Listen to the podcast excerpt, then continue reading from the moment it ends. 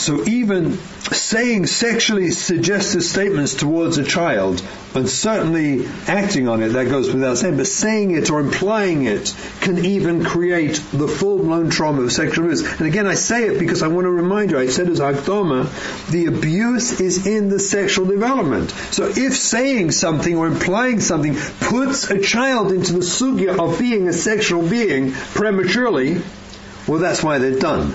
They're done. It's not because of the act that was a vicious act. It's because that, that inappropriateness put them into the sugya. Okay. I think the, the, questions are getting generated now. There. Okay, write them down. You know the kashas. I see it. Again, it's okay. Write all the kashas. We'll, we'll, I, I have time. I'll handle it. I, I really will. You have to debate it. I'm okay with it. Took me a long time to come to terms with this sugya. You understand? It's these years of struggling and struggling and going to conferences and, and trying to analyze and understand this. And the hardest part for us, as I say to you, is almost every conference and workshop I've been to by the Goyim simply doesn't touch our sugya. In fact, when I say it to them, what do you think their reaction is? When I tell them, I start helping them understand the religious, wow, that's so amazing. You have to write a paper. You should publish this. You know, they're very busy with publishing, you know, being famous. That's their thing. They they, they don't chap this nakuda of what it means in the religious world to see yourself as a sexual being prior to the appropriateness of that experience. They have no clue what that means to our kids, how that wrecks a life. Is that the definition of abuse by our boy as well? No, these things are. You see, the acts. It's, the definition of abuse by a guy is always related to the mesa, the act. And in, in court, in, in, in, diagnostic terms and in legal terms, it's always chal on the mice of the act. It's not true in our sugya. Not true. So, by is it so terrible? we'll, we'll, do the terrible thing by the guy later. It's a very big kasha, and there's an organization called NAMBLA, North American Man Boy Association, in America, of homosexuals, of men who like having sex with boys, and talk them into it, where the boys approve of it and say, yes, we're interested, and they do it, and they taina stark that there's nothing wrong with it if it's consensual. They tarnished a number, look them up. And they lobby with the federal government and they lobby the legal system. And unfortunately, just like the gay rights people now have gay marriages, who imagined gay marriages will be legitimized? Who imagined such a thing? And yet state after state in America is folding, I don't know what's going on in this country, and legitimizing gay marriages state after state. I assure you, 20, 30, 40 years from now, some state's going to legitimize if the boy has a letter from his doctor that he's okay and he really holds it's fine, it's fine. They be'etzim don't hold it's wrong. What's wrong is if it's against the will, non-consensual. That's their problem with it. Because you're doing something against someone's will. They do not hold the be'etzim. It's a necessarily abusive maisa. Haraya, if the two kids are consensual, they think it's cute kids in, in public schools in America, almost all kids in public schools are sexually active before they finish school. Almost every, there's not a child in a public school in America that graduates 12th grade, that's 17 or 18, that hasn't been sexually active. There's almost no such thing. So they hold of it. In our world, that's sexual abuse. Not to them. It's just a different sugya. But it, I think it's just important that we at least have, in their world, they're looking at a maisa, an action, a behavior. For us, that's agav. That's not really it. That thing causes this. And this can be caused way beyond actions and them that they would not define as sexual abuse. A father complimenting his daughter on her development. Imagine telling a guy that's sexual abuse. They'll throw you out in your head. This is the most marvelous thing. Of course you should. They probably think that's wholesome. It's just a different sugya we have to them. And it's such a complicated thing because of that, because we don't have guidelines. We, we in the world, the therapy world, working with this, it's like we feel like, as I know I do, we're inventing this as we go. We're trying to work this out. And that I've come a chidush here. That's, by the way, that chidush I told you about sexual development, when I argued that even at a frum conference, Nefesh, when I said this publicly, the criticism I got from my colleagues, they came down on me like, whoa, you can't imagine. You can't just rewrite DSM-4. I said, yes, I can. We're from a Yidden. What are you talking about? We get guidance. Chachma b'goyim tamin. If it's not Chachma, al tamin. What are you talking about? It's shtus. It's not true. It's not reflective of our world. So why should I be tamin? They don't get it. It's really, I'm telling you, the fruma world of therapists who train amongst the goyim, most of the people don't get this either because they're so busy trying to, I mean, it's sad, but that's the fact. When you work with the sugya inside, we're rewriting. The first chiddush I ever had was this, that abuse is not about the maisa. It's about the impact on the child. That's the first thing. Okay. E. The use of position of trust to compel otherwise unwanted sexual activity without physical force. This happens with with rebbes, uh, you know, unfortunately. It happens very commonly with counselors in camps. There's, I've said this many times, and I said it so many times that the Agudas Yisrael in America finally, finally sent out, every year they send out a letter before camp to every parent and they make all the counselors sign forms because there wasn't a camp. I mean, I, I made the statement many times. You know, I have no clue people actually take me seriously until things happen and I get like threats. But I'll say, which I believe to be true, there's no dawn and there's no camp where sexual abuse doesn't occur. If you have a dawn, then something's happening somewhere in your dawn. And if you have a camp, something's happening somewhere in your camp. That is a fact. And unless we own that, we won't treat it. We're not going to do a darn thing about it. Nothing. And it's so, so, so tragic. There's no such thing. Well, I remember when I was a Bacha, Eretz Yisrael, my Shiva, the Chesed Bacha, B'Sachar the Tivot, Azanta, he wouldn't have a dawn. He wouldn't have a dawn. And he once told me confidently that's why he didn't have a dawn. He said, because you have a dorm. He said, he put, he, it was incredible. Eventually, uh, I'm talking about Mesivta, Mesivta level. He would not have a dorm for the Mesivta level. Mesivta boys all had to stay with families. Would not have a dorm because he knew what went on in the dorms. This is going back 30 years ago. He obviously was well aware of what's happening. But just the Maisa, just to understand, using a position of trust is an added factor for sexual abuse.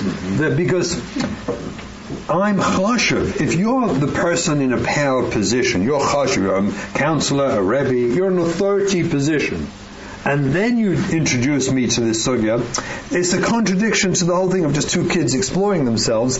It's that I'm obviously needed in a sexual fashion.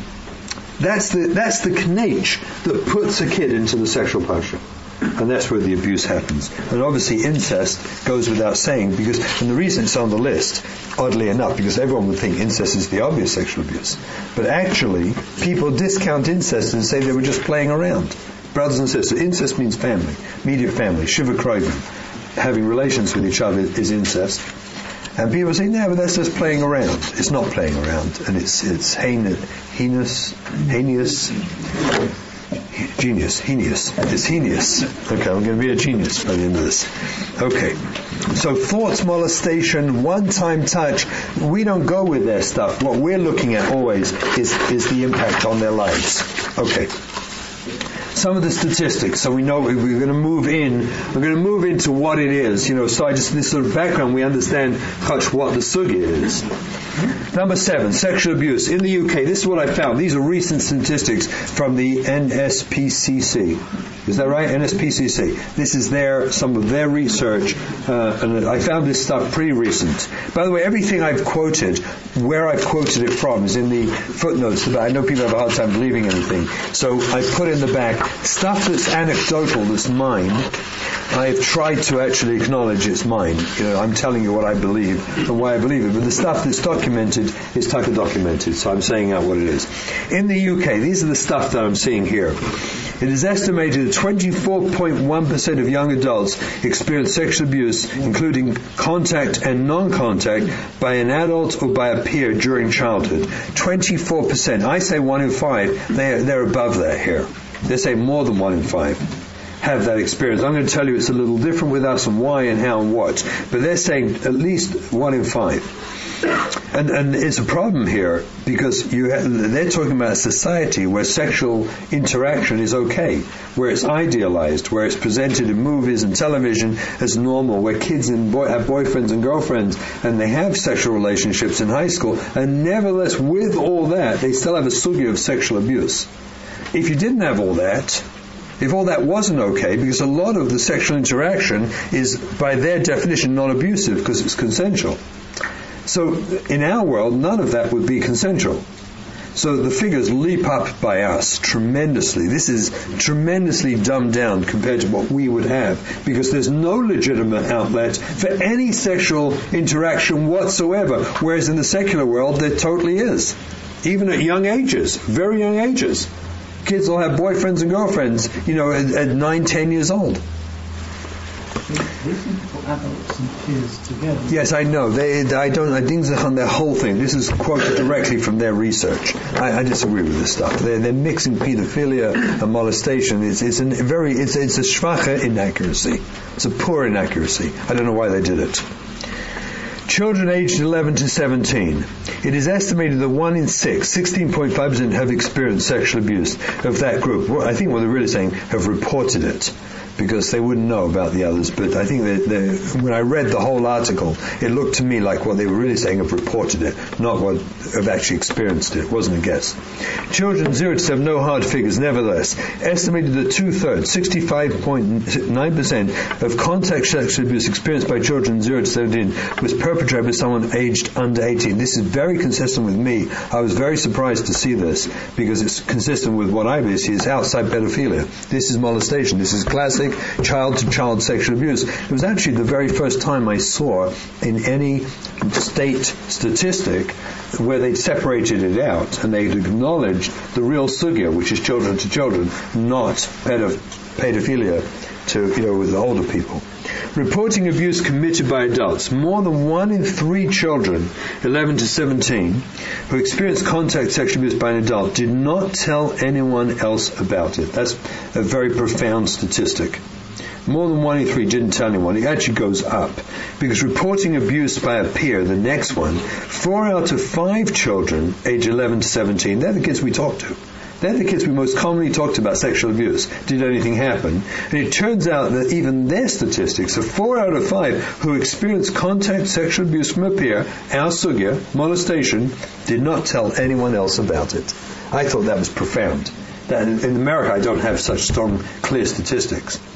That statement is profound because that underlines everything I'm telling you about. Look what they're saying. According to their research, four out of five children don't say a word to anyone about it. They never report it. English more reserved then. Sorry, English more reserved. Okay, maybe we Americans wouldn't. Okay, could be. But it's still an incredible statistic because those few that we actually hear about, if four out of five never say anything, then imagine what we all know exists already just go four or five times more is probably what we're actually looking at. And I think that's actually true. I think that's probably very much on target. We're looking at about one, you know, five uh, percent. No, we're probably looking about uh, about twenty percent of what is actually occurring.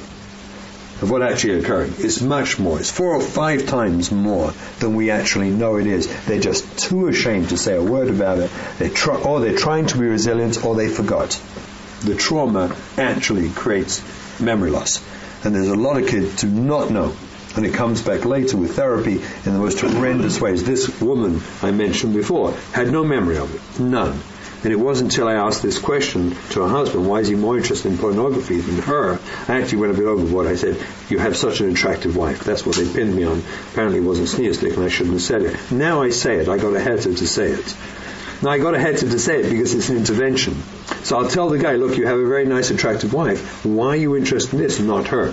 That's an intervention to provoke you know, an unconscious reaction, and it's uncanny how almost always, within a week or two, there's a breakdown when that happens. With that one intervention, that one line, there's a whole breakdown where the sexual abuse memories start coming. There'll be flashbacks, panic attacks, and eventually it comes out into a sexual abuse case. Incredibly so. In the US, it is estimated in the general US population that 90% of special needs children have been sexually abused in some fashion. 90% of kids in special ed. That's their incredible statistic. That includes boys and girls, even infants and toddlers. It's further, and toddlers, I'm going to come to a sugya toddlers later on that's going to make everyone nauseous, but I, I got to say it and I'm going to talk about it because I think it's so profound. It is further estimated that approximately 20 to 35% of women, 8 to 10% of men in the general US population will experience an act of sexual abuse during their childhood. So they're pinning it at about 20 to 35%. It's almost a third.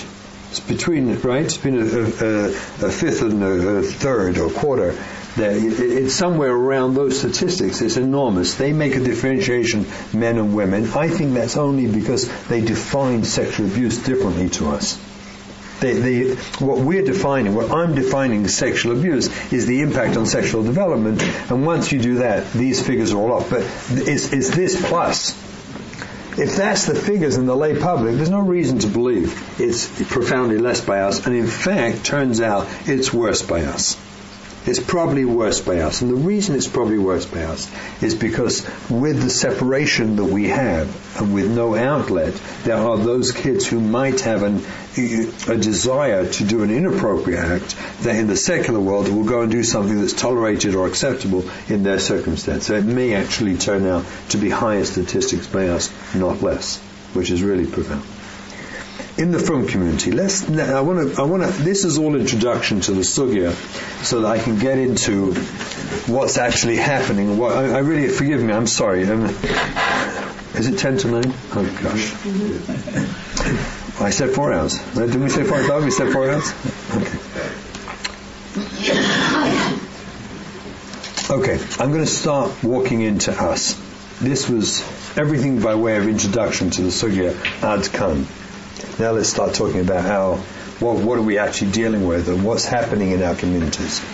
The figures are wrong, first of all, in our community. Number one, the all the research I've done, both technical research like the you know interviewing kids, and and looking at my case files, and the anecdotal research of working with communities, of, of um, speaking to colleagues, it seems to us pretty clear that the incidence of sexual abuse is equal both with boys and girls in our community. It's not any different.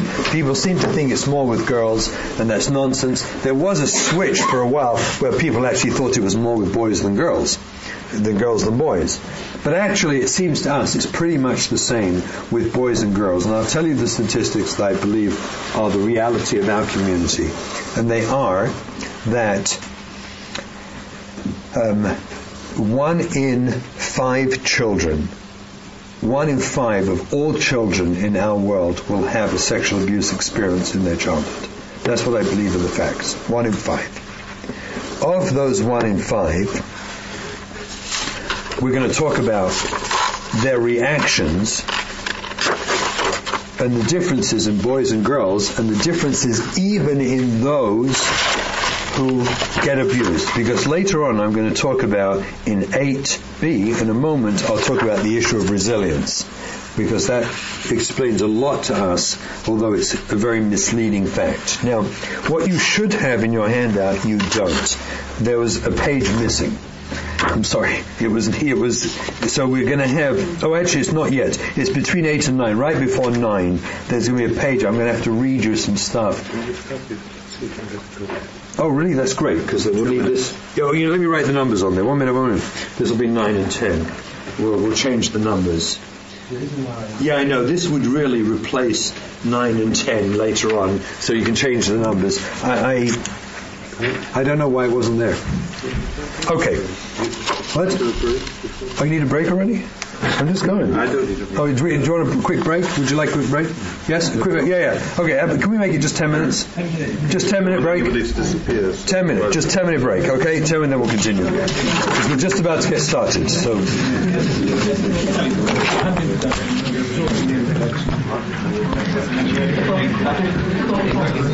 Okay, so we're going to pick it up at um, number eight.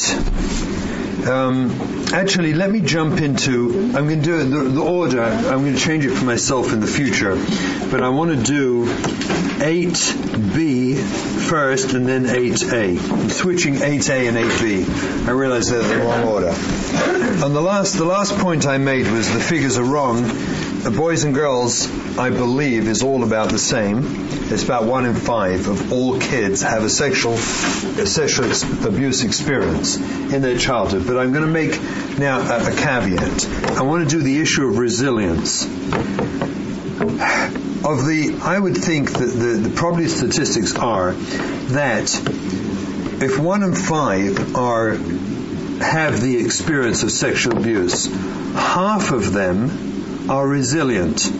That means they seem to, and I'm going to talk about what I think, how resilient they really are, but at least during their childhood years up into adult years, they will not necessarily display the trauma of sexual abuse. It will not wreck their life.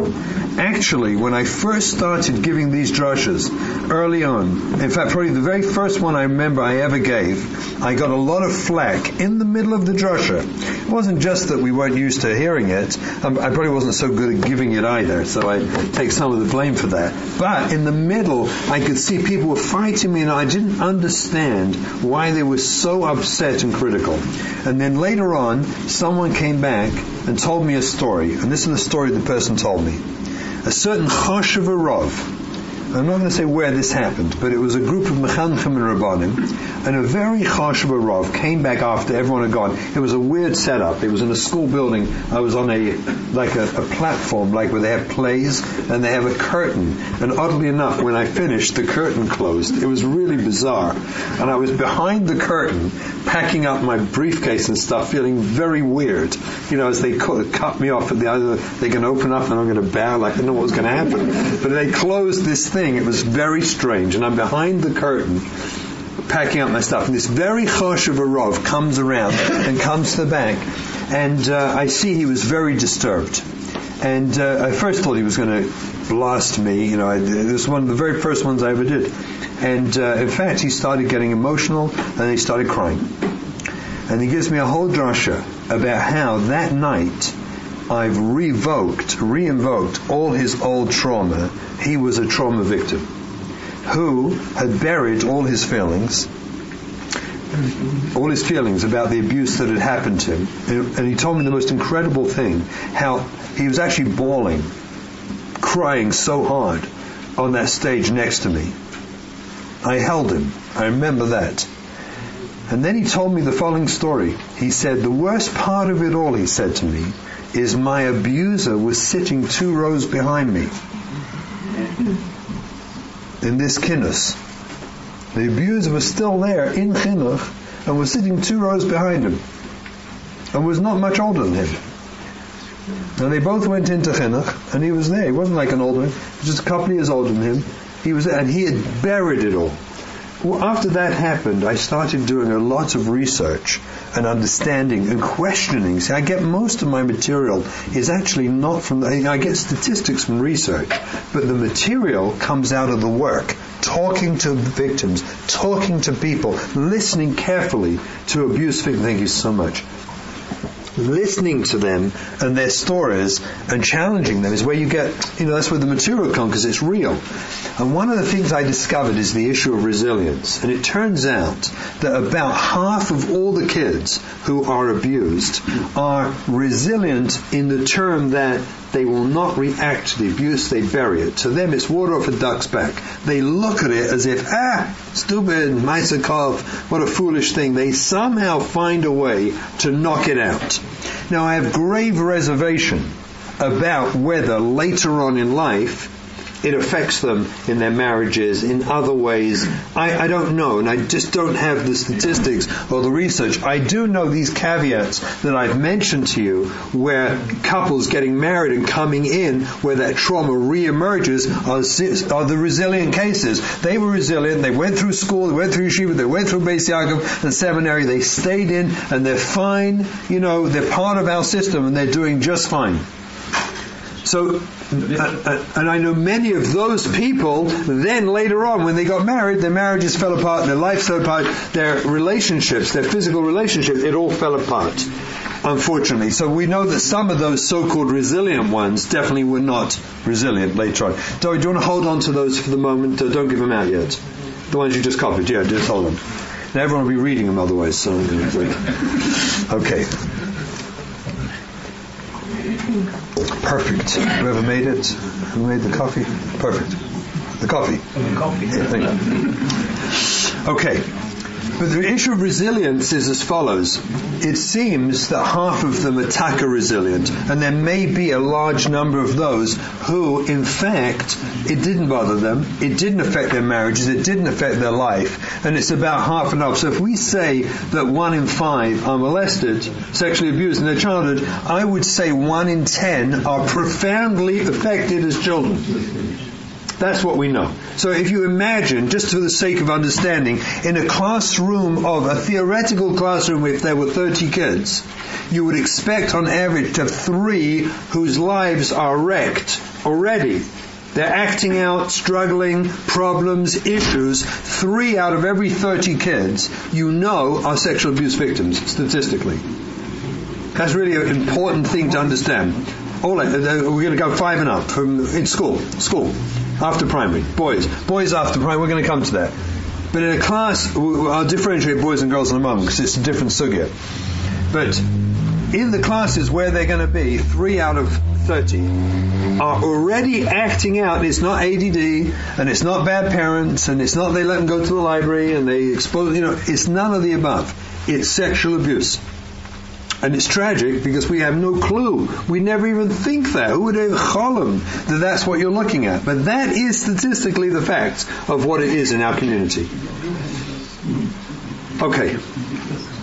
The second problem with resilience is the following, and this is why I discovered that very often, I, actually I didn't do it tonight, and I'm not sure why. I actually felt very comfortable. I must tell you, you, you the Kabbalah's poem here, uh, as Rob should know, is very different than almost anywhere I've been. It's really amazing. I just, I don't know. I don't. Maybe because we.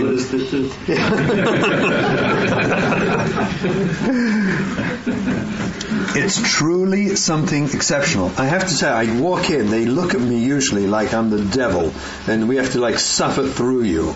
You know, let's get this over and done with. This is maybe we know each other a little bit, you know, and maybe that's I don't know, but it's just uh, very. But I'll tell you what usually happens in the group, see, if, it, if you've got a group, let's say there's 30 people here, I would assume there are three trauma victims who survived trauma in the room here. There have to be, statistically. There may even be more. What happens to me very often, and what I've discovered, and that's why I just want to comment on resilience, is in the work, the greatest problem we've had in getting people to take sexual abuse seriously are victims who were resilient, who are now rabbonim, therapists, um, uh, and they were resilient, and they know it happened to them. They'll never tell you that. They'll just be very critical of everything I say. The whole thing makes no sense. It's all fragged up, and they'll come out. Oh, now I've wrecked it. No one's going to frag. Oh, sorry. Well, no, present company excluded. Boy, did I just wreck this. I'm sorry. Wow. oh dear. Okay, you can hand your questions up on paper. Okay, write them up. Write them up. I will not share your handwriting with anyone.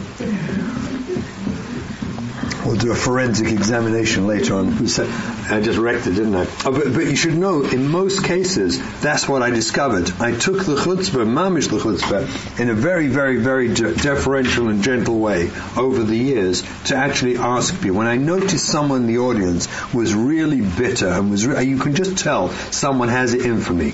They just want to frag up everything. It's not like a polite question, like, you know, can you explain this? It's, what are you talking about? You know, that kind of thing. I realized that's probably what it was, and I took the liberty to inquire. And incredibly, it was. want to know how you get people to listen to you for so many hours. I always say like this: in America, they think I'm English. In England, they think I'm American. So it like works. You know, it's like the novelty what I realized that one of the greatest impediments we faced in getting something done, which we completely ignored, I ignored it until I got the, the, the, truth, is that every group I speak to, there are people who've been abused who were resilient. So when you start saying about well, the impact of abuse and our wrecks lives, I know they're sitting there saying it's not true. It's not true. The guy read how does he know? Where's the, and it wrecks the whole process. what I've tried to do is reach out to those people. Actually, I didn't do it tonight, and I'm surprised at myself I didn't do it. But I often address this as the first comment I say that I'm aware in this group there are these people. You will have a hard time hearing me. You will have a very hard time hearing me because you're you are fortunate enough to be resilient. You should thank the Shel Olam instead of being mad with me and trying to throw this all out. You should thank the Shel Olam as you hear what is the experience of those children who are not resilient